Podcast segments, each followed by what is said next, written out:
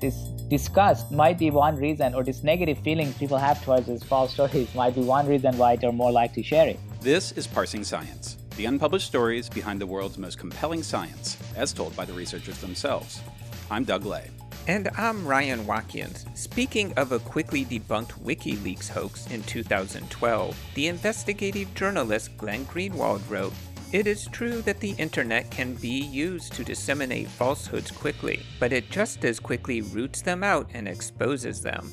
So is Greenwald stance true today as well? Today we're joined by Soroush Vosoughi from MIT's Media Lab, who spoke with us about his research into how true and false news spread online. This episode is sponsored by We Share Science. When researchers are curious about what is happening in science, they go to We Share Science to explore video abstracts uploaded by other researchers. You can search their vast catalog of video abstracts to learn about the latest scientific findings, or you can share your research with the world.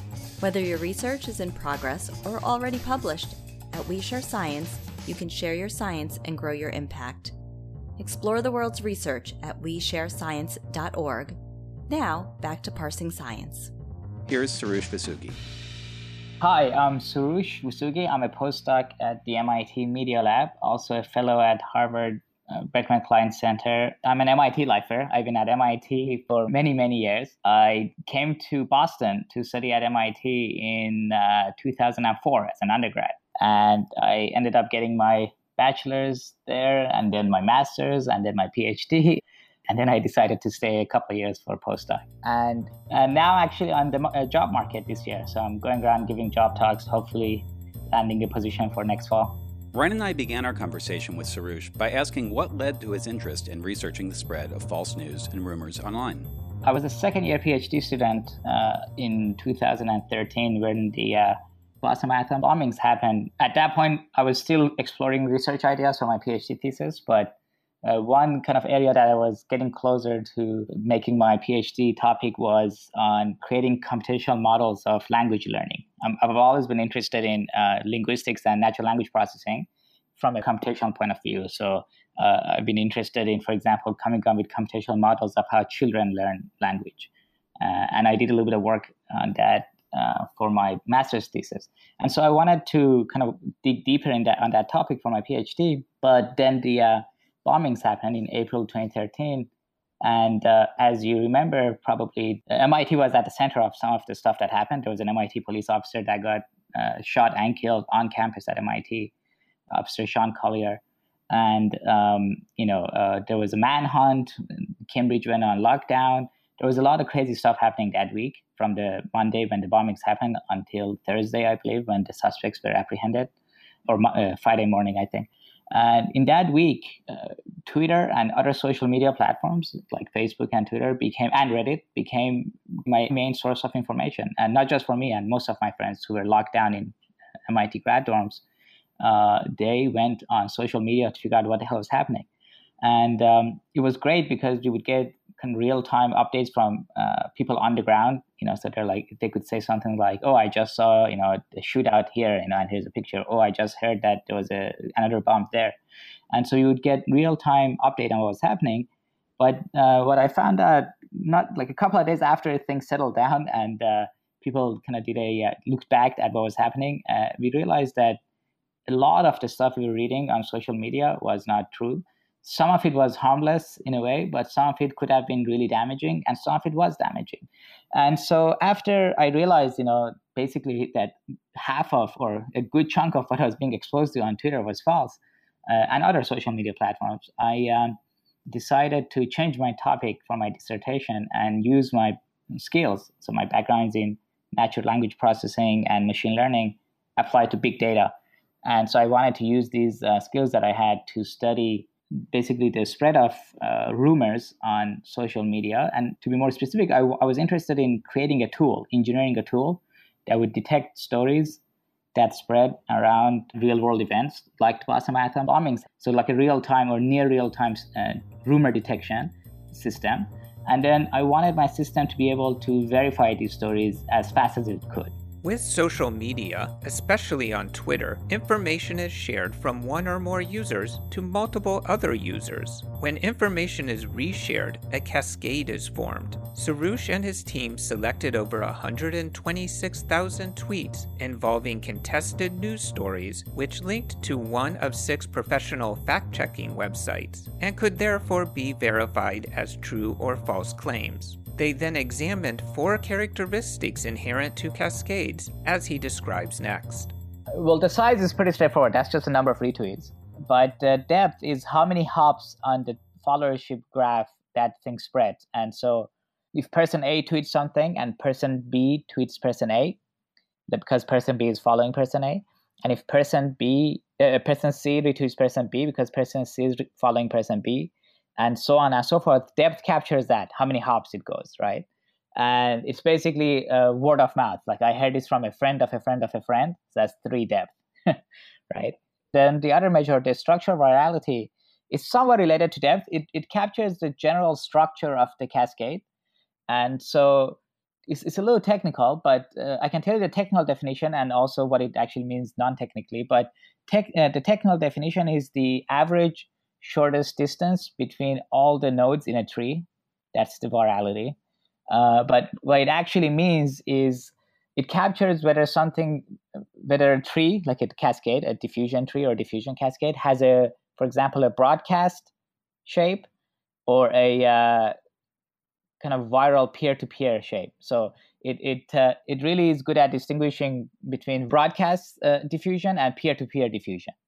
And so if you have a if, if, there's an account that has a million followers and they tweet something and a million people of the followers say all million retweet that that has a very broadcast shape right? It's just one person and then boom.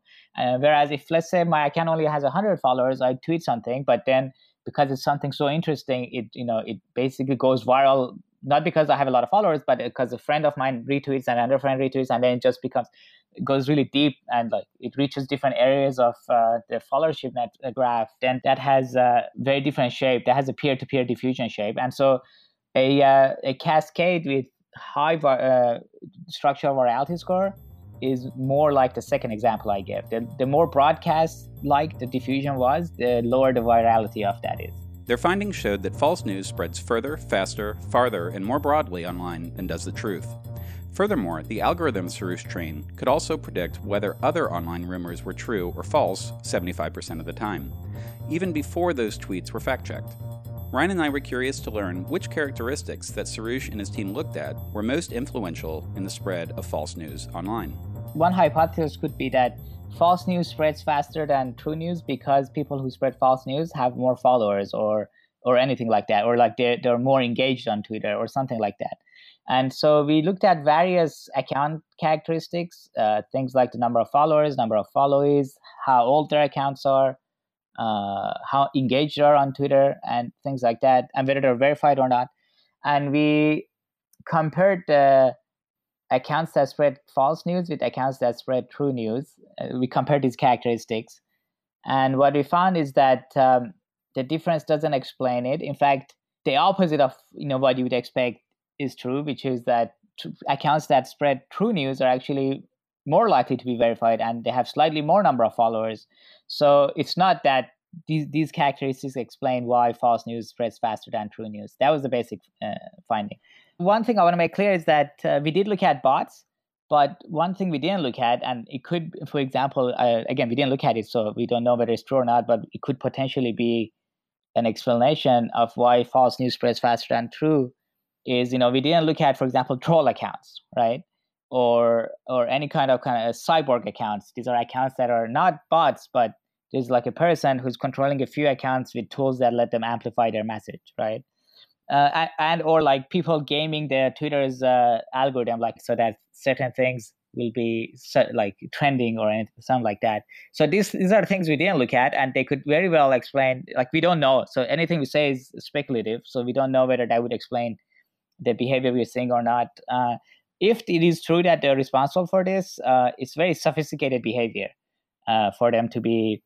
Um, I mean, like having bots is not super sophisticated, but like a lot of these other things is sophisticated behavior. And if and if it is the case that this is the reason why uh, you know what we're seeing what we're seeing uh, then it shows like a really coordinated sophisticated effort behind it and again we didn't look at this so uh, I, I don't know if it's true one way or the other. Uh, so anything we say is speculative. To learn whether there might be any linguistic clues that could explain how false rumors propagate, Soroush and his team examined the emotional content of replies to true and false news tweets. Here, he explains how they explored the ways in which people respond to both types of news.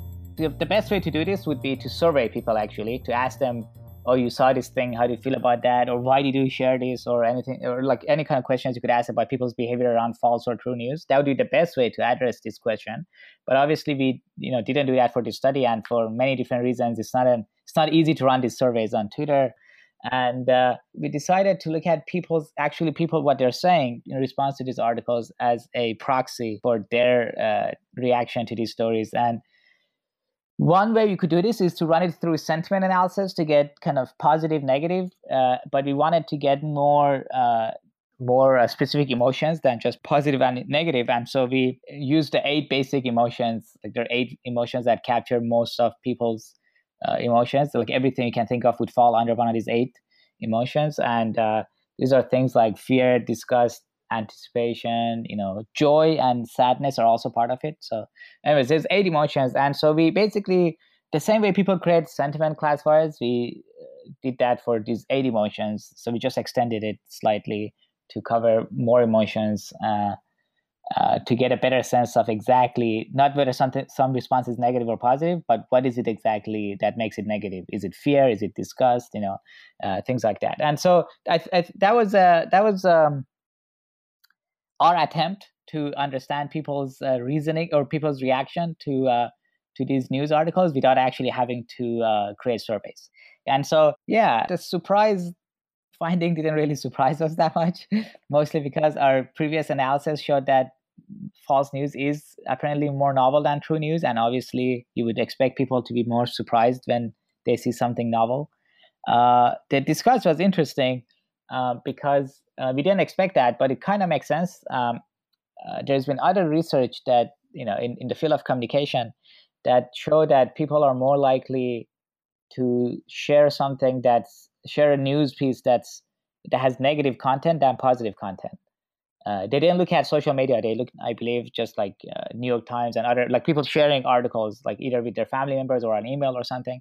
And it seems like uh, people just like to share things with a negative, you know, thing, uh, negative feel to it more than they like to share positive stories. And so that kind of made us think that this disgust might be one reason, or this negative feelings people have towards these false stories might be one reason why they're more likely to share it, because of this other research that kind of shows that these kind of negative emotions do have an effect on people's sharing behavior. Um, so yeah, it, it was an interesting finding. We didn't expect it, but it was interesting. Though it wasn't the focus of their study, Ryan and I were interested in learning if people may have different motivations for sharing false news online, as well as what might help persuade them to reconsider doing so. Here, Soroush gives us his thoughts on the question. This is outside the scope of this study, and so again, this is me speculating, but I, my hypothesis is that there's three kinds of people who share uh, false news. Uh, one, they do it maliciously on purpose. The second type, they do it because you know they like juicy gossip, interesting things, uh, and they don't care whether it's true or not. So not that they are uh, on purpose sharing something; they just want to share something uh, something false, but they just want to share something interesting. And the third type, they do it out of you know, I'm going to call it ignorance, but what I mean is that they they just don't have the time or they don't you know they didn't look at the source that closely and they share something and it might end up being false. And I do believe that these three groups of people basically account for there is enough like uh, if you do a division i believe there is enough people in each category and it'll be interesting to for further study to divide the, like look at uh, these three different groups of people and i bet their behavior is very different. And the ways that they uh, you need to intervene to dampen the spread of misinformation is very different for each group. So behavioral intervention uh, methods could potentially apply to groups number two or th- two and three but the first you need very different kind of systems you need you need to detect these malicious agents and you know i don't know what you would do but at least you know the approach to detect these people is going to be very different i think these three different types types of people like the third type probably will not be as interested in engaging really around the conversation in the replies, but the first two might be. And so, again, something we didn't look at, but will be really interesting for future research to look at that. Unlike Facebook, tweets posted to Twitter are almost always public. The analytics data that Soroush and his team gained access to, however, are not. Since we spoke with him just as the details of Cambridge Analytica's misuse of private Facebook data were first emerging, Doug and I were especially interested in learning what led Twitter to share every tweet ever made with Soroush's team. The co-authors in my study are uh, my my uh, postdoc advisor, Professor Deb Roy, and uh, Professor Sinan Aral, who was in my PhD committee. And so uh, after my PhD defense, which was about uh, rumors, as I mentioned, we had this discussion. And so he decided to collaborate with me on this project as well. Um, our laboratory, the Laboratory for Social Machines, which is headed by Professor Deb Roy, um, we have a, we had a special relationship with Twitter when it comes to data access not that we have so we have the access to data that everyone else could get access to. It's just that it costs a lot of money to get access to that kind of data. And so it, you can think of it as kind of a sponsorship. So twitter is sponsoring us by giving us free access to their data.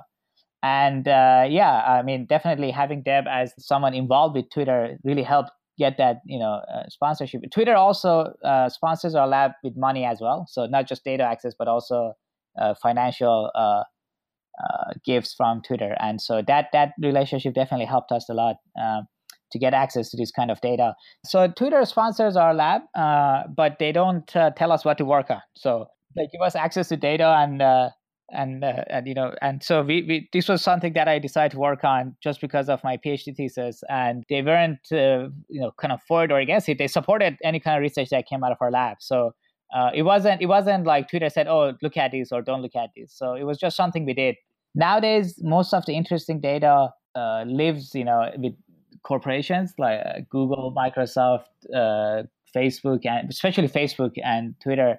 And so any kind of research you want to do you have to you know work with these corporations nowadays to get access to interesting data. And certain uh, uh like platforms like twitter is easier much easier to work with because their stuff is public whereas with facebook there's a lot more privacy concerns around data we asked Soroush for his thoughts on how the spread of false news and rumors might be best investigated, as well as what courses of action he hopes that social media platforms might adopt to mitigate them.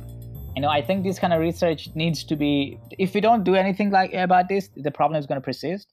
And I rather the research on uh, detecting and studying false news and rumors. I rather that research be done in the open uh, where people can actually see the results and maybe disagree with it, and then they can build on top of it, even if that means that others would, uh, uh, you know, get access to, you know, something that would let them game the system. But you know, then you push back and you do something better. So yes, it is kind of you are creating an arms race, but I think that's the, the kind of transparency is the best way forward with this kind of work.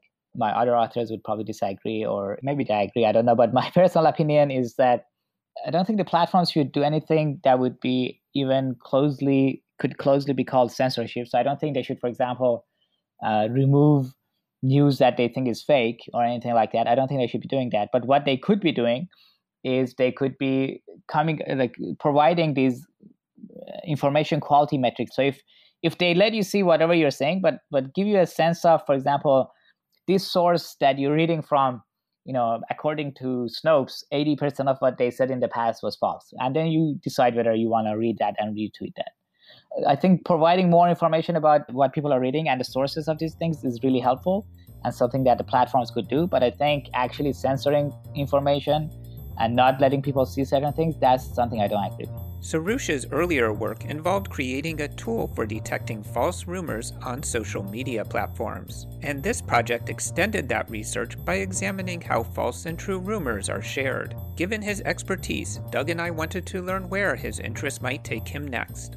One thing I am planning on doing is taking the data set that we've collected and uh, thinking really from an engineering point of view, thinking about all right, here's here we have this, this larger data set across many different topics uh, which is uh, could we create a uh, engineering tool that could detect these false stories before they're actually verified or before they're shown to be true or false by these fact checking organizations. I think that'll be a very interesting extension. And uh, the, the, the most, from my point of view, the, the extension to this work that I'm most interested about is actually looking at behavioral intervention experiments. So I'm less interested in now detecting false news and rumors, but uh, more interested in uh, uh, figuring out whether there are certain ways we could uh, intervene to dampen the spread of rumors and false news. And when I mean intervene, I don't mean like the platforms intervening or or there be policy you know that would you know censor people i mean algorithmic intervention so maybe having tools that detect uh, false news spreading and figure out who is on the path you know to be exposed and maybe let them know the truth before they're exposed to the falsehood or something like that or maybe come up with an information like quality metric that lets people know when they're reading something how good the quality of that information is and maybe that'll help them think twice before they retweet something that has a low quality rating. So these kind of intervention methods are what I'm really interested in as an extension of this study. The widespread use of social media seems to have accelerated our capacity to isolate ourselves from others whose opinions and perspectives differ from our own. This amplification and reinforcement of media that aligns with our established beliefs and opinions has been dubbed the echo chamber effect. We asked Soroush for his perspective into this phenomenon. We had this study basically around the 2016 presidential election, and uh, using our access to the Twitter data, we, we looked at people in our data set who had commented about the election. And at the end of the election, and everything was over, we mapped them basically on Twitter, and we uh, had some way of determining whether that those people were, you know, supporters of Trump or Clinton or Sanders and whatnot. And and so when we mapped these people, we saw a really clear uh, kind of uh, echo chambers, uh, like echo chambers, I'm sorry. So, for example, there was a cocoon with very little connections, like a tightly connected cocoon with very little connections outside of the cocoon. And interestingly enough, we looked at journalists uh, on Twitter and we saw that mostly they're outside of these, these cocoons. And uh, so there was kind of a communication gap between that cocoon and the rest of Twitter, including journalists. So we did look at kind of these these these uh, cocoons and these filter bubbles through that lens, through the lens of the 2016 election. Uh, one thing uh, that we would be really interested to do in the future is to combine that research on, uh, and by the way, that was published in Vice News if you're interested in reading that. It's called uh, Journalists and Trump Voters Live in Separate Online uh, Bubbles. So that's that work is still under uh, review. We're going to publish it in an academic journal, but because it was so interesting, we wanted to kind of have it out there as kind of a news article and yeah, so we're really interested in the future, maybe combining some of the work on uh, false news and these uh, our work on mapping these tribal networks and uh, these uh, echo chambers. But uh, we haven't done that kind of intersection yet. Publicity and press coverage of Soroush's study has been ubiquitous since its publication in early March of 2018. As of the release of this episode of Parsing Science, it ranks in the top 5 of all research publications that are monitored by Altmetric, a company which tracks the online popularity of published research which also lists it as the second highest scoring article published ever by the journal Science over its 138 year history. We asked Soroush about his experience of all the media attention the study has received. In terms of the general news, you know, as you said, it's gotten so much attention that I don't even know like who else is like a lot of the uh, these articles they didn't even talk to us. They just read the paper and they wrote an article or they're quoting from some other article or something like that. And so yeah it is really interesting actually to look at the uh, look at the coverage. And uh, uh, are actually joking that uh, you know the title of our paper is spread of true and false news online. And we're joking of doing a follow-on project called the spread of spread of false uh, true and false news online online basically. And so i think yeah, there's been there's been some uh, misunderstandings in the media, but I think overall, uh, uh, at least in the academic circles, you know, the message has been received, and I think has been mostly positive. And there's already talks of collaborations in kind of moving forward with behavioral intervention uh, metrics that I described. And I, so I think the the coverage, even though there has some negatives to it, I think overall has been good to raise awareness and also has created a lot of opportunities for collaboration, which I think is very valuable. Often invisibly, computational algorithms mine and analyze our interactions with technology. While the convenience afforded by everything from speech recognition and computer vision to traffic navigation and medical diagnosis afford many benefits, they can also expose us to privacy risks and even threaten our civil liberties. Given the pace of their growth, we wanted to hear what implications Soroush predicts that such technologies will have in our future. I think they definitely have a lot to offer, but I'm really, really uh, worried about the ethical uh, implications of using an algorithm for everything. Mostly because nowadays most algorithms are black boxes, and uh, you don't really know why an algorithm made a decision. And so I think any time an algorithm is used for a case like this, it should be really easy to ask the algorithm why it made a decision you can't just have an algorithm as a black box saying, "Oh, this is right, this is wrong," or "This guy is guilty, this guy is not," without you know uh, it being uh, like without us being able to understand why it made that decision. And you know that's a that's a very active area of machine learning, which is uh, you have this, for example, neural network, deep learning system that does something. Can you get it to explain to you what it did, why it did what it did? That's an active area of machine learning, which kind of connects to this whole thing, which is uh, getting systems to explain their decision making process. And so uh, I think, yes, algorithms have a lot to offer, but they have to be very transparent and very easy to interpret. Uh, as you know, algorithms are never 100% accurate.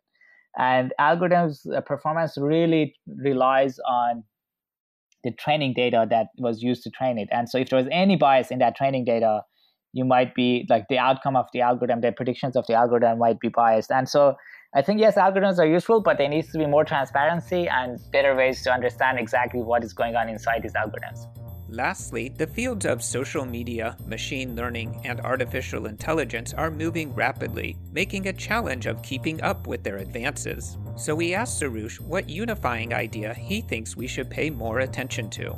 There's a there's a whole movement of what is called AI in governance. And I think it's become somewhat inevitable that in the next few decades, there's going to be more and more machine learning and AI used. Even now, as we speak, for example, in certain states in the US, the uh, sentences given out by courts uh, are informed by machine learning algorithms. And so there's going to be more and more of these algorithms being used in different areas of governance. And so there's this whole new movement emerging uh, which is basically a coalition of machine learning scientists and computer scientists, basically, and uh, people in policy and law uh, and you know public service to try to really for both sides to understand each other. You know these things as they start running society, they we don't want them to be these black boxes that no one knows exactly how they're working and why they're making the decisions. And so we want we want transparency and we want both sides of this equation, the policymakers and the computer scientists, to be aware of each other. And so this whole movement of AI in governance is something that is really shaping up to be a big movement in the uh, in computer sciences and and social sciences, and something that people might be interested in learning more about. That was Soroush Vosoughi discussing his article, The Spread of True and False News Online published in the journal Science. You'll find a link to his paper on parsingscience.org, along with bonus content and other materials he discussed during the show. Have you got a tip for parsing science? If so, we'd love to hear from you. Drop us a note at parsingscience.org slash suggest, or leave us a toll-free message at 1-844-XPLORIT and we might feature your call in a future show. That's 1-844-975-6748. Next time on Parsing Science, we'll be joined by Philip Zimbardo, Professor Emeritus at Stanford University and lead investigator of the Stanford Prison Experiment. He'll join us to talk about his current research into the heroism of defying unjust authority figures. It's not heroic not to do something that somebody tells you to do something that you think is wrong, but then it's to challenge that authority uh, openly and publicly. We hope that you'll join us again.